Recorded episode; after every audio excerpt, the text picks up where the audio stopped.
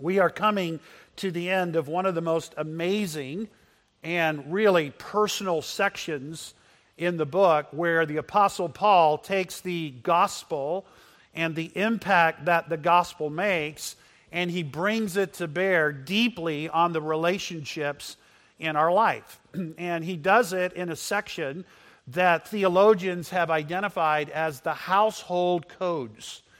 And we don't talk that way when we read our Bible or as we're kind of reading through books of our Bible. We don't sort of take little sections of the Bible and assign names to them.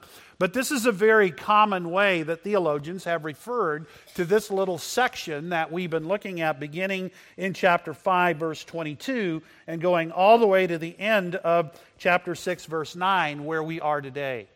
And the name is fitting. It is, it is how the gospel should shape the way that we live in our homes. And so the Apostle Paul is reminding us that the gospel makes a difference.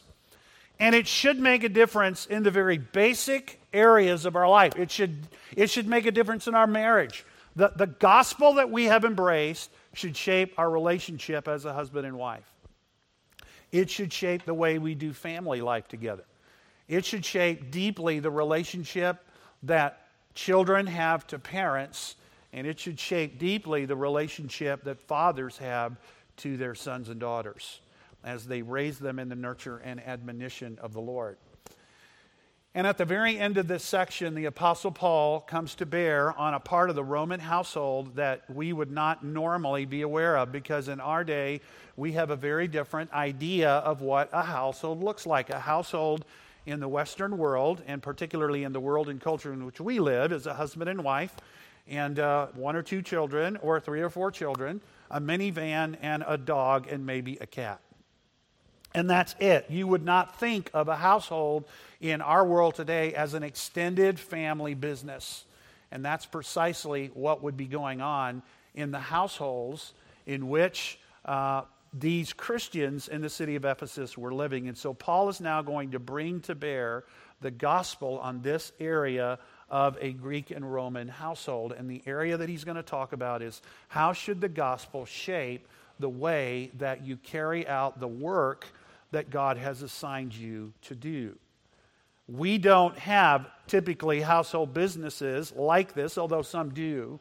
But all of us are going to find that what Paul says in terms of how the gospel ought to shape the way we serve those that employ us and the way we lead those that we have employed are going to have incredibly powerful impact on the way we live as men and women today in our own day and age. So, with that in mind, I want us to look at five things that this passage is going to lay out for us that will help us to receive and embrace what Paul has in mind when he talks about the gospel shaping the way that we work. I've, I've, called the message this morning Working for the Gospel's Sake.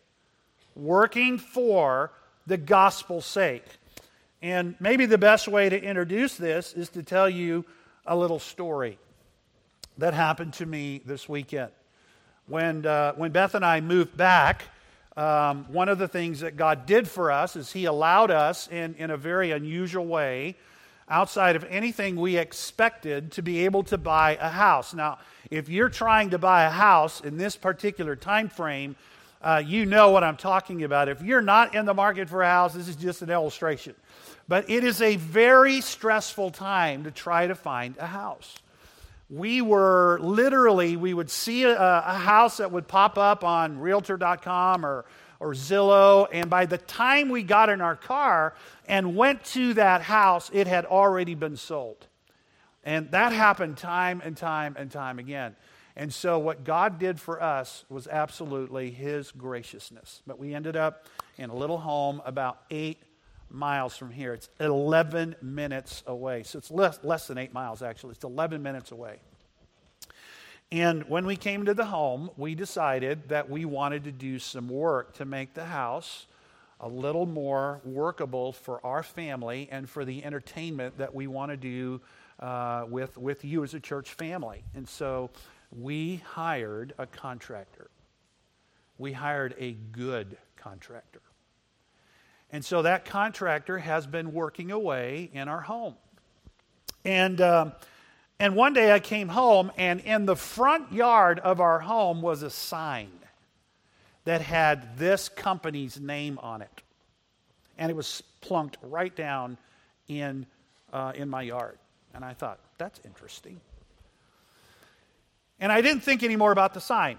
It's been there for a week or two, and uh, it gets moved around. Sometimes it's in the middle of the yard, sometimes it's by the, by the mailbox, sometimes it's at the end of the driveway. So it's just sort of moved around. And I never really saw the impact of that sign until yesterday. This contractor was at my house yesterday. And we had done some work in the kitchen, and uh, we had, um, he, he, had come in, his crews had come in and, and, really done a great job with that. And then uh, Beth said, You know, I really would like to get different outlet covers. You know what I'm talking about? You got the little so we went to Home Depot and we went to Lowe's and we went to back to Home Depot and we went back to Lowe's and we finally found the light covers that passed the test. And so it fell to me to install them. Now, how hard can that be? Have you ever done that? Have you ever, you just, you're unscrewing the wall plate and you screw it back in and you're done, right? And I was so proud of myself. I came home I, uh, from, from a meeting that I was at, I put those wall plates up and I looked back I thought, these are awesome. Beth is going to be so pleased. And I came home and, or she came home and, and I brought her in and she was pleased.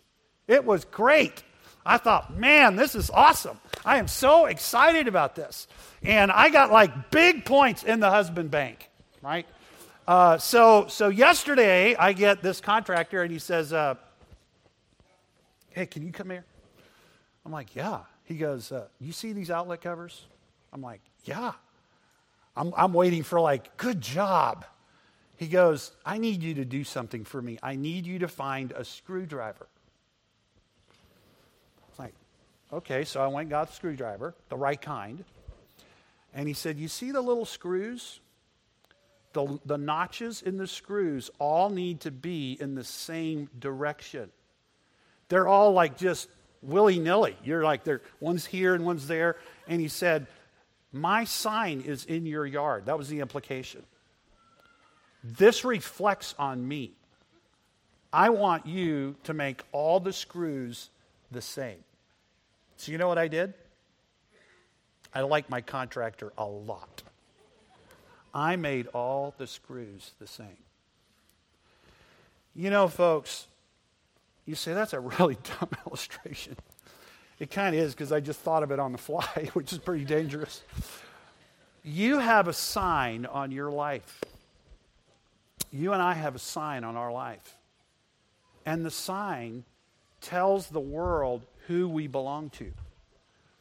We are, in essence, a building that God is building, and there is a sign on our life and the sign tells the world who is building our life. And who is building our life is Christ. We belong to Him, and through the Spirit of God and through the Word of God, Jesus is building our life, and He cares about how we build. If an earthly contractor cares enough about the way a screw is put in, do you think the Lord cares about how we carry out the way He is building our life? It was a very powerful illustration for me, and it fits well with the passage. So, as we build our lives, and as we build those lives in the places where God has placed us, and as we represent the one who is building us, how do we go about in the, in the arena of life where God has called us to make our living. How do we go about doing that? And so Paul has five things to say to us about that. And the first thing is this it, it, we live in a fallen world, and we must acknowledge that. We live in a fallen world, and in that world, we must accept the place where God has appointed us to serve. We must accept the place where God has called us to serve. Now, let me show you this in the text. And, and it's laid out for us in a reality that the scripture addressed through the Apostle Paul for the original readers and hearers of this portion of scripture. Paul said this bondservants. Bondservants. The term that Paul used when he originally wrote this is a jarring term. It's actually a very uncomfortable term. It's a difficult term. It's the word slave. When you came to the city of Ephesus, it was located in the world of Paul's day in the Roman Empire. And in that empire, two thirds of the people who lived within the borders of that empire were slaves. Some 60 million people were slaves. Roman society was run, it functioned on the work that was done by slaves and bondservants, and then a category of people called freedmen. Almost every industry agriculture, business, education, medicine, government administration, the production of goods and services depended heavily on the work of the group of people that Paul is addressing when he says bondservants. So, how do we deal with this? Because Paul is actually addressing people who were in that category and they were Christians. We know of at least three in the New Testament Onesimus, and then there are two brothers that Paul references at the end of Romans. Tertius and Quartius were names that were commonly assigned to slaves in a Roman household who occupied high positions of authority. In the first place, Primus. In the second place, Secundus. In the third place, Tertius. And in the fourth place, Quartius.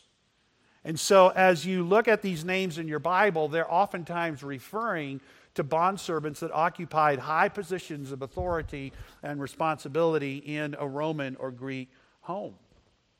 How are you and I to respond to this, especially given our own sad history of slavery, our abhorrent history of slavery in the 17th and 18th century? What are we supposed to do with a term like this in our Bible?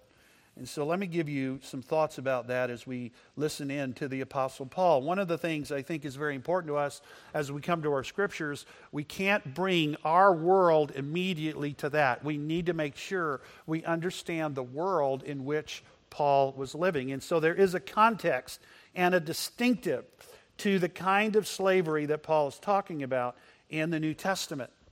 When Paul said bondservants, in, in Ephesians 6 uh, 5, he is talking to a group of people who were living in contexts that were very distinct and different from the ones that slaves existed in in the 17th and 18th century in the Western world. For example, ethnicity and skin color did not play a part in what Paul is talking about ethnicity, and skill, skin color did not play a part. When you talked about bondservants or slaves in the Roman Empire, how did a person enter into that? And to be sure, there were captives of war that were captured and brought into slavery, and we're going to find out in just a moment that Paul abhors that. And the New Testament actually speaks to that. But a great many of the people who were in this category had come in for various reasons. Some of them had come in because they were orphans, they had been abandoned, and a, Roman household took them in as a servant in this way. Many of them were looking for stability.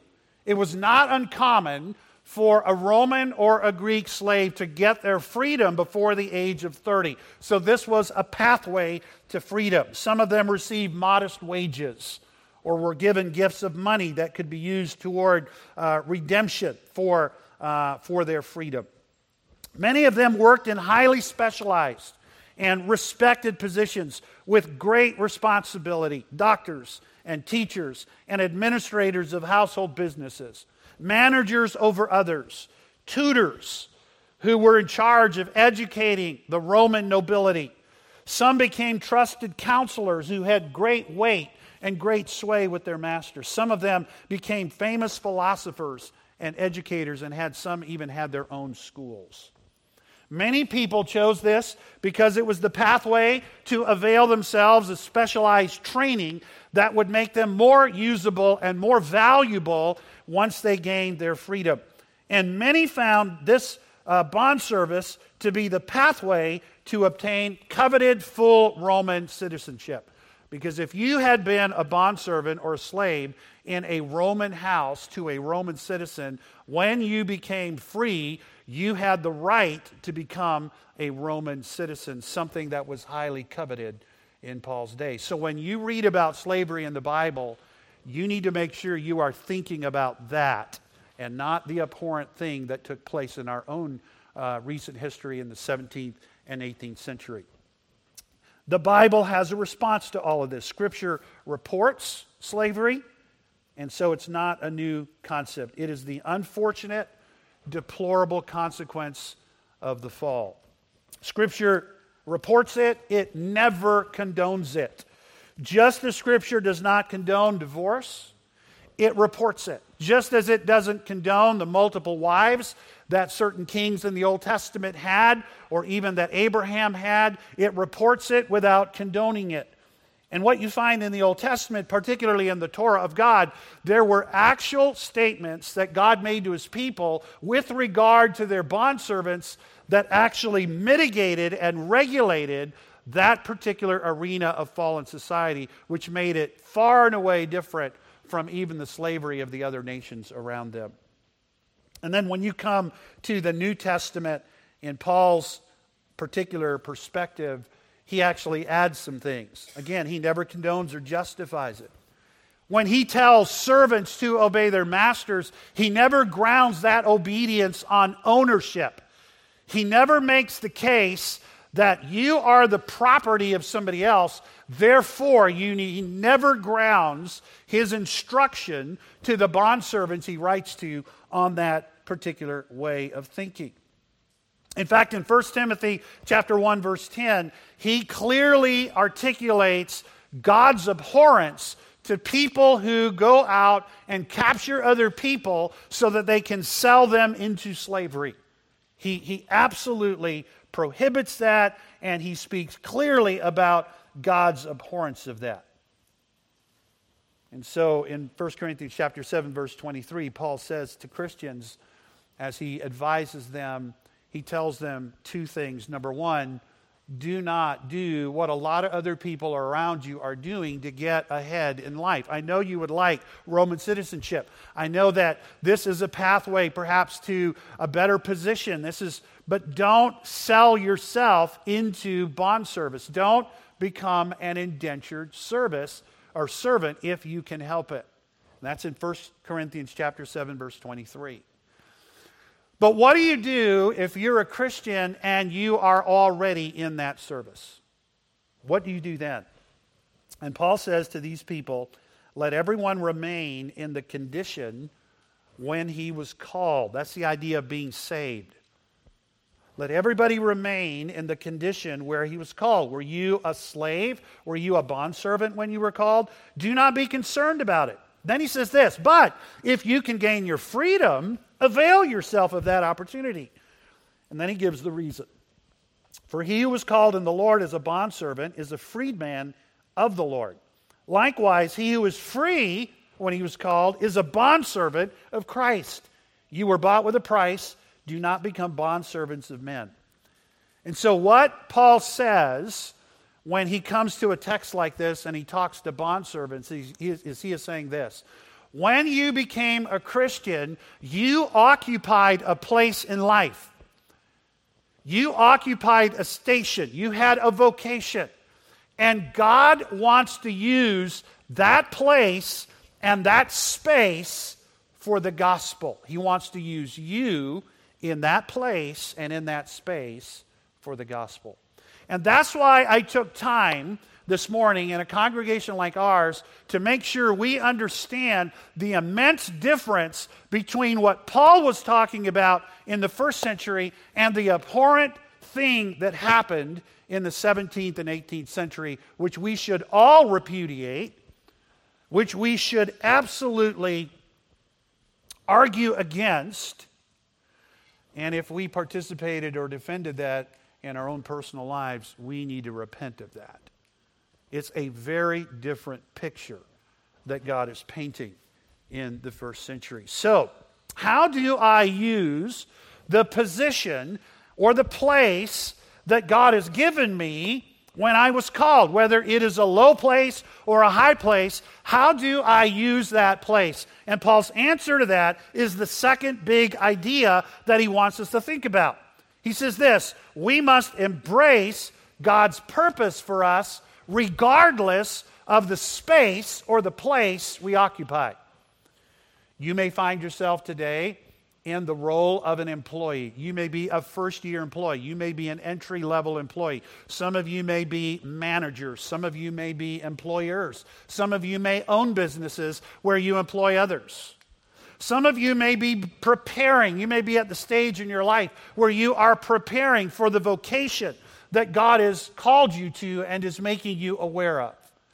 All of us occupy a place and a space and the question is how do I embrace that place and how do I occupy that space so that I accomplish God's purpose for me? And Paul says this. He says in Titus, you do it this way you adorn the doctrine of God in all things. Peter says it this way you maintain excellent behavior at all times.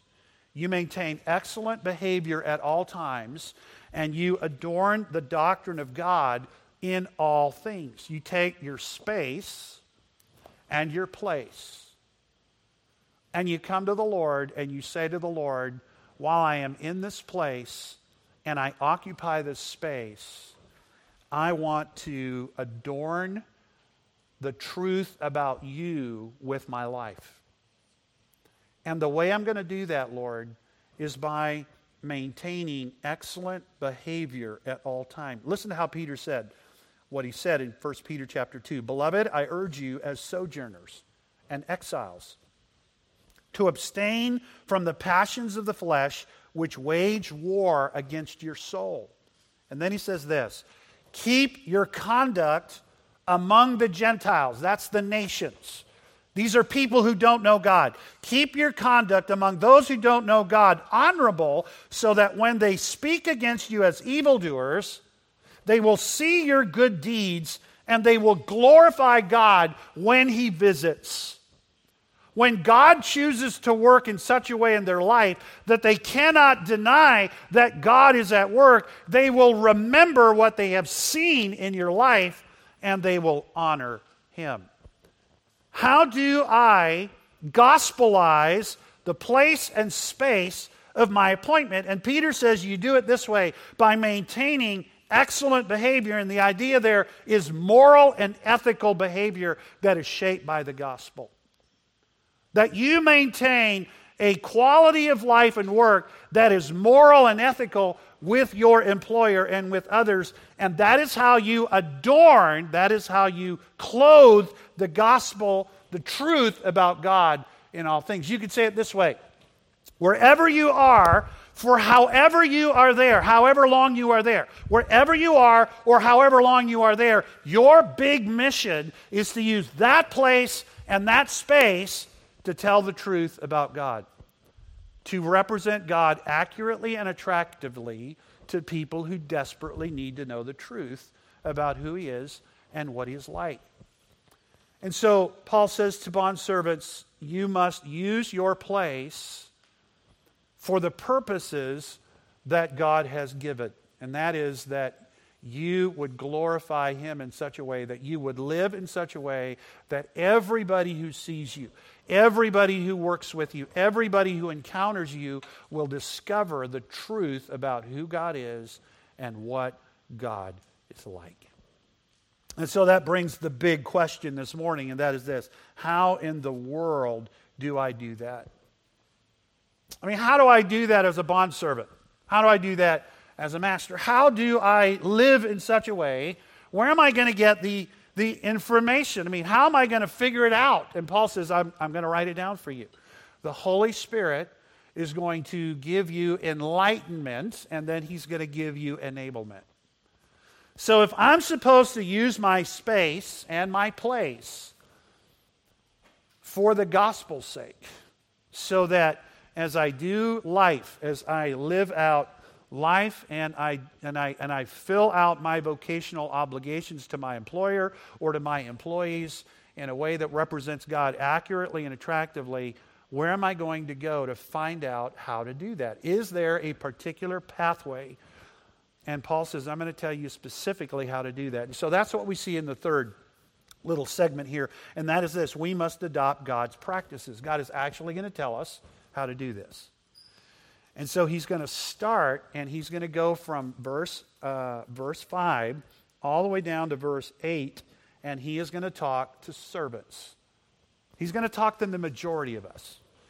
He's going to say, when your space and your place is that you render vocational obligation to another, here is how you do it for the gospel's sake. Here is how you work in a way that will actually advance the gospel. And so he's going to give them five ways to do this. And I'll give them to you very simply. He says to servants, when you render your work to those who have employed you or those who are over you, do it obediently and respectfully. Do it obediently and respectfully. If you have a boss if you work for someone, then your first and primary obligation is to do whatever it is he is asking you to do, unless what he is asking you to do violates something that God has asked you to do. Remember, in every one of these relationships, when God talked to wives, and when God talked to children, and now when God talks to servants, he says to them, The primary thing that is going to advance the gospel is your obedience to the authority I have placed over you for this time and in this place. But you can't render obedience in a way that actually gives disobedience to something I have asked you to do or something I told you not to do. So we, I just want to make sure that when we hear Paul say, obey your earthly masters, he, he's also reminding us that we have a heavenly master that we have to obey even above our earthly master. Okay? So when we render that obedience to our earthly master, how do we do that? And he says, you do it respectfully, you do it with fear and trembling. He's not talking about terror. He's not talking about, boy, I'm afraid if I, if, if I say the wrong thing or do the wrong thing. That's not the idea here. This is the idea of deep respect.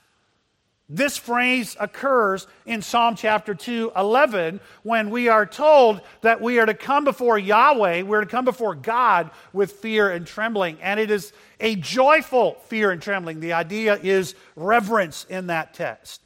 And then in Philippians chapter 2, verse 12, we are to work out, we are to display our salvation, what God has done and is doing in us with deep reverence and respect. And so Paul says, look, if you want to make a difference as an employee, when you render your obedience to the boss God put over you,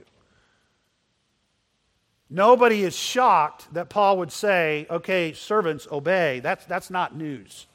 What's news is how.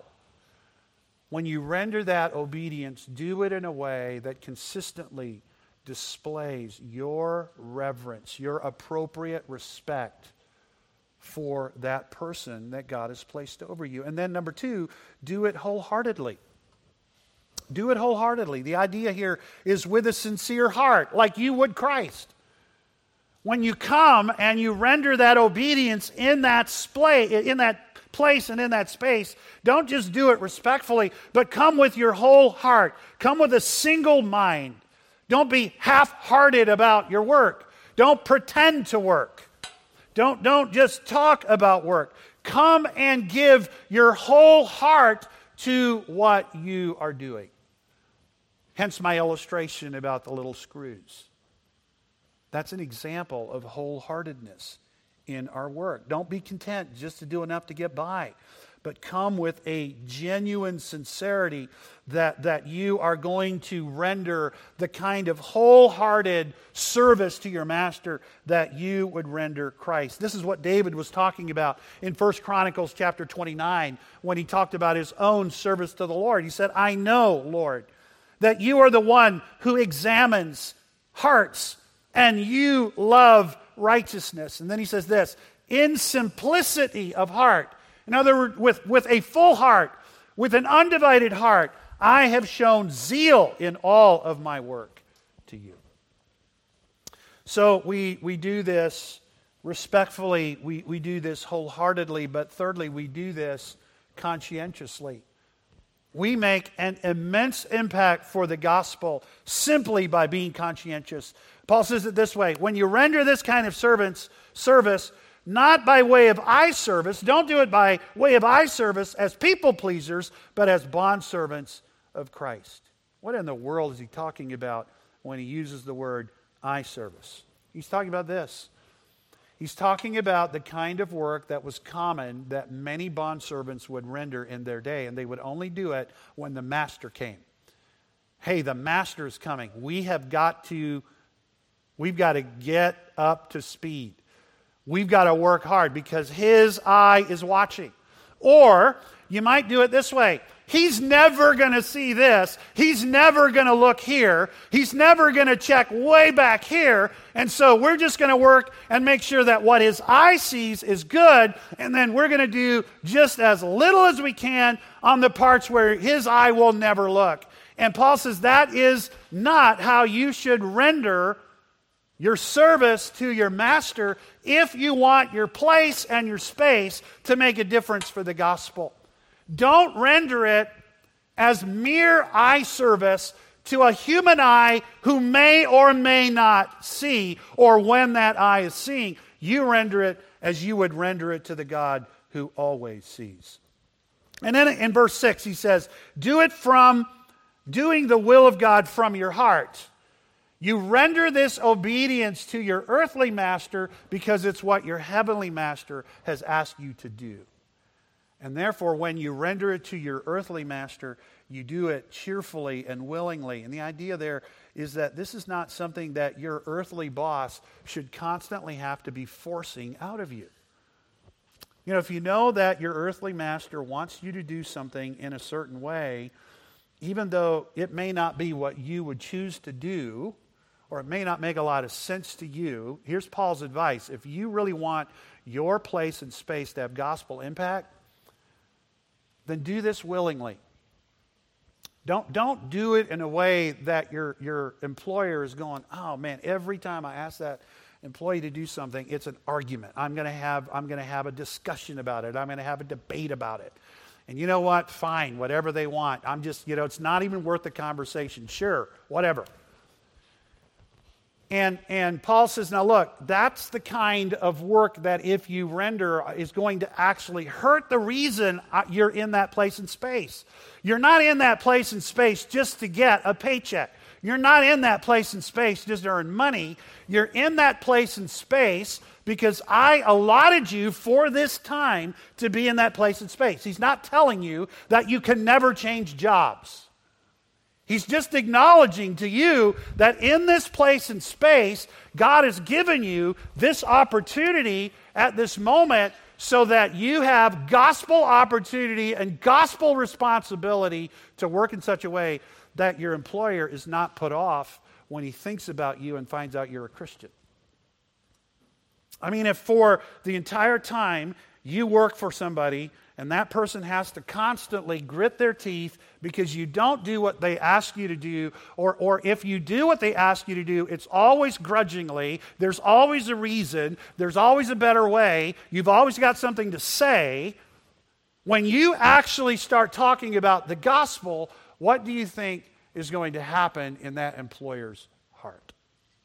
And so Paul is elevating your role way beyond your immediate place and space.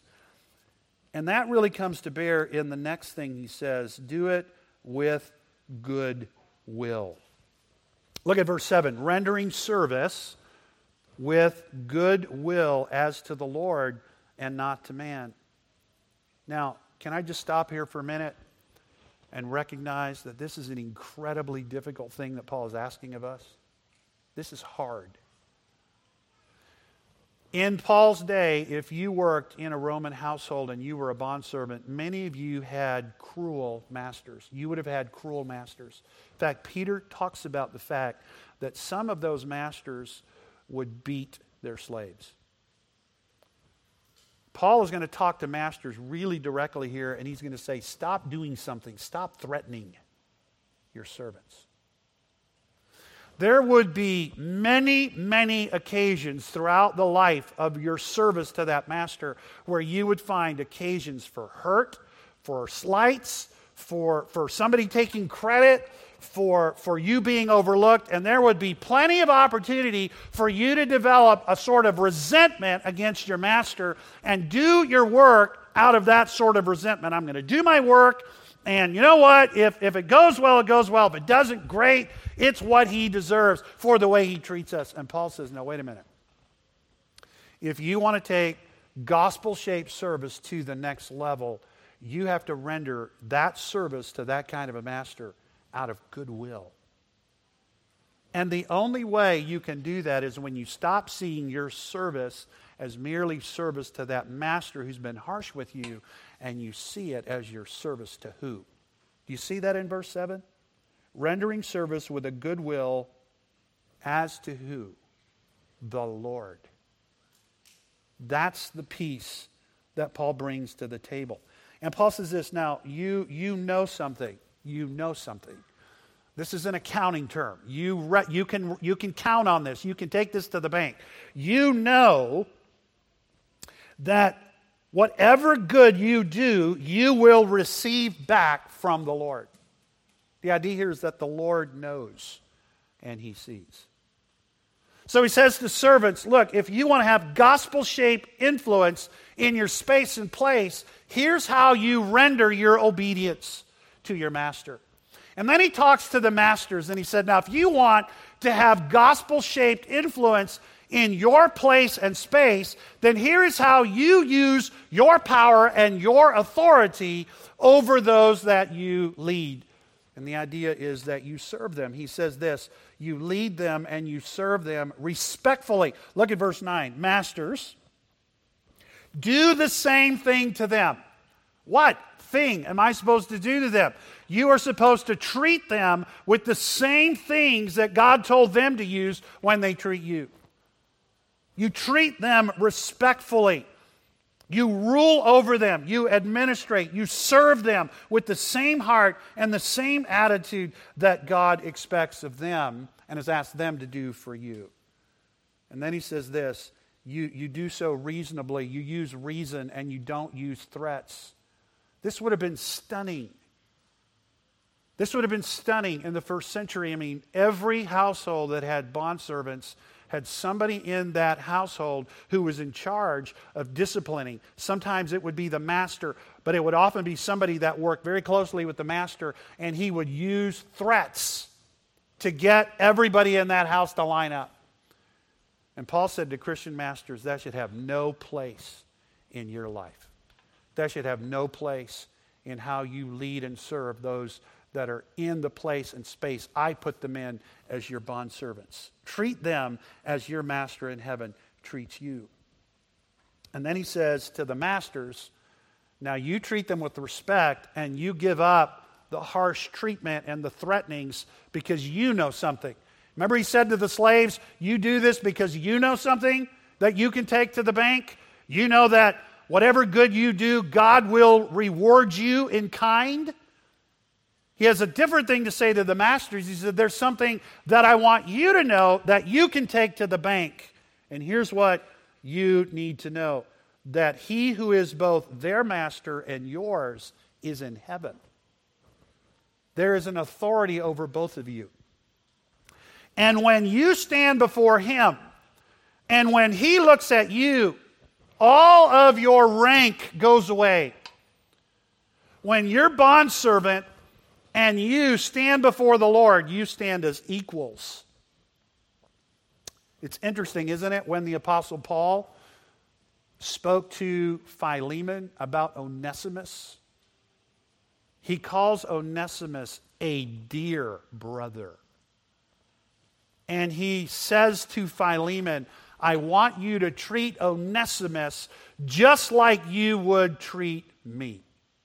That's stunning in the first century.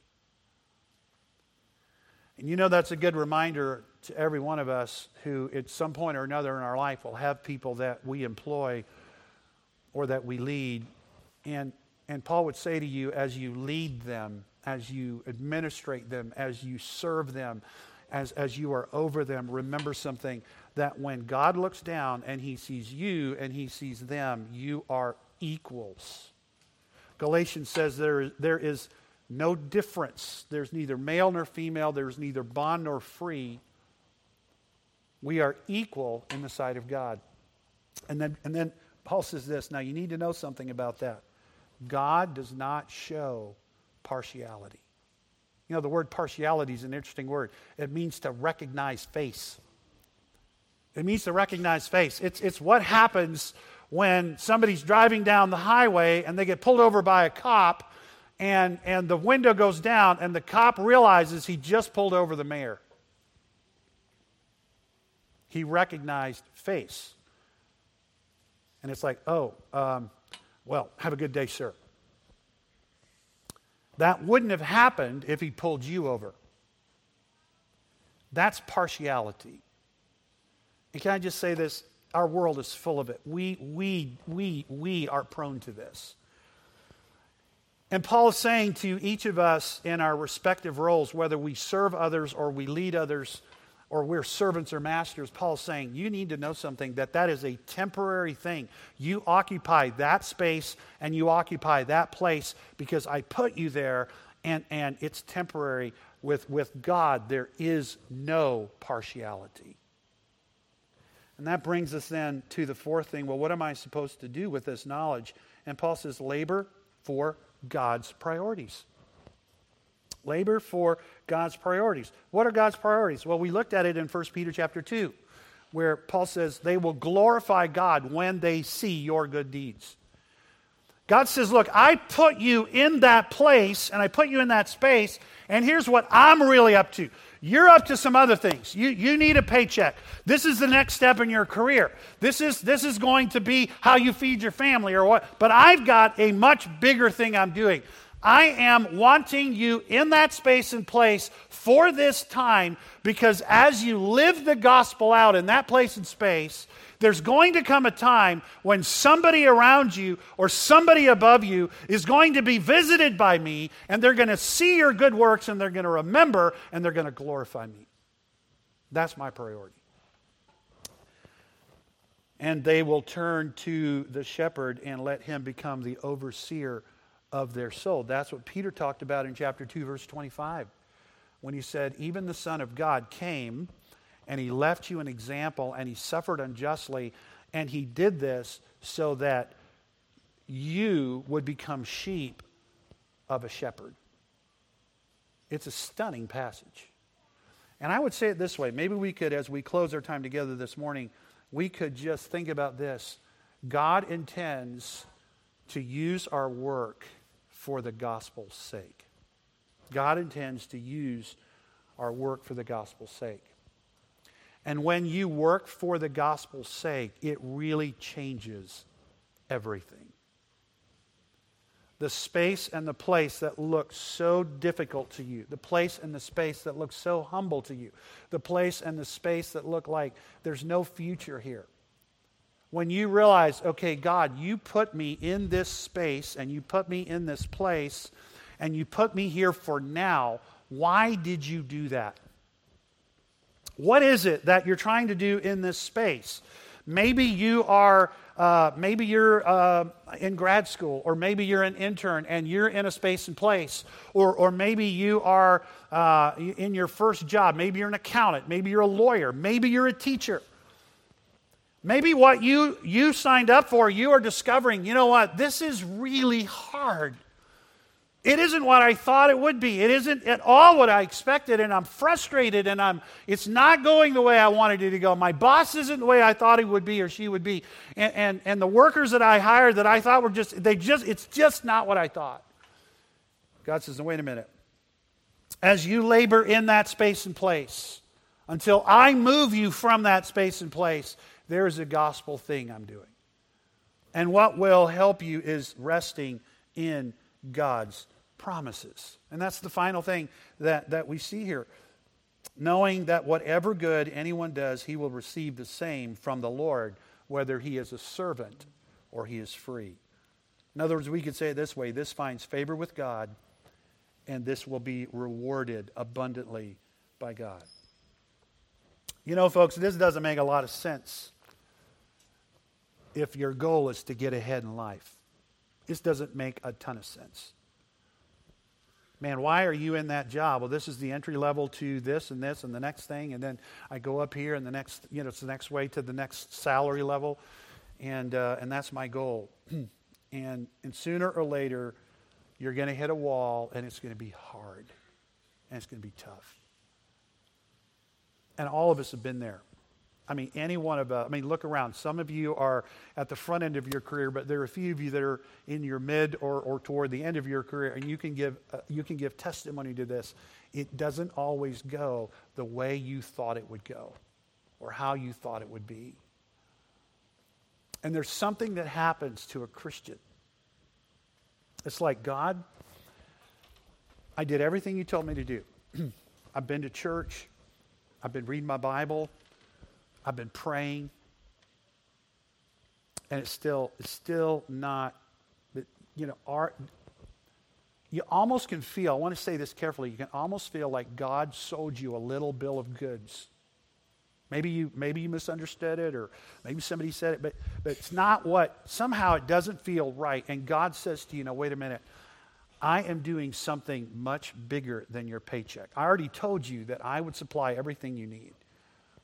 I already told you that, that I would meet all of your needs according to my riches and glory. I've told you all of that. I have got something much bigger that I'm doing. What if, what if you had a situation in which you were employee, you were the employee, and your supervisor had an employee that was a joy and a delight every time he or she turned around they, they found in you a delight. I, you know, you are always so kind. You are always so conscientious. I've ne- I just can't believe. I mean, you went over and, and beyond. I can't believe you did it like this. This is amazing. And when your supervisor has a bad day, you, you just you don't come with like spiritual platitudes. You're like, you know, I know it's been a rough day. I just want you to know I appreciate you. I'm thinking about you. You remember their birthday. You, you acknowledge the events, the, the private events of their life where it's appropriate and if it's appropriate. And all of a sudden, your supervisor is going, There's something different about you because none of the other employees that work for me do this. And sooner or later, they're going to find out something about you. You're a Christian. And sooner or later, there's going to be a need in their life, and they're going to come to you and say, Can I talk to you after work? Can I talk to you after the, when, when we clock out here? And you're going to meet them in the parking lot, and they're going to say to you, You know, I just got some really bad news. My sister, who I'm really close to, lives in another state and just found out she has cancer. And we're not church going people, and I'm not really much of a prayer, but I know that you are a Christian. Would you pray for me? Would you pray for my sister? And all of a sudden, you just found out why you were in that space and in that place because God just visited your supervisor. And they remembered your good works. And they are giving you an opportunity to glorify God. And, and it may result in your supervisor becoming a sheep of your shepherd. Or maybe you have an employee and they've never had a boss like you. They, they can't explain it. You're kind, you're gracious, you're considerate, you, you are. Are, are, are, you, you do what needs to be done. You say what needs to be said, but you're kind and you're gracious and you're considerate and you remember things about their lives. And all of a sudden, you may have an opportunity to do the very same thing in their life. And Paul is saying, Your gospel that is transforming your life is being lived out in your work in such a way that it is making an immense difference. And that's why you and I need to work for the gospel's sake. as we labor, whether we're masters or servants.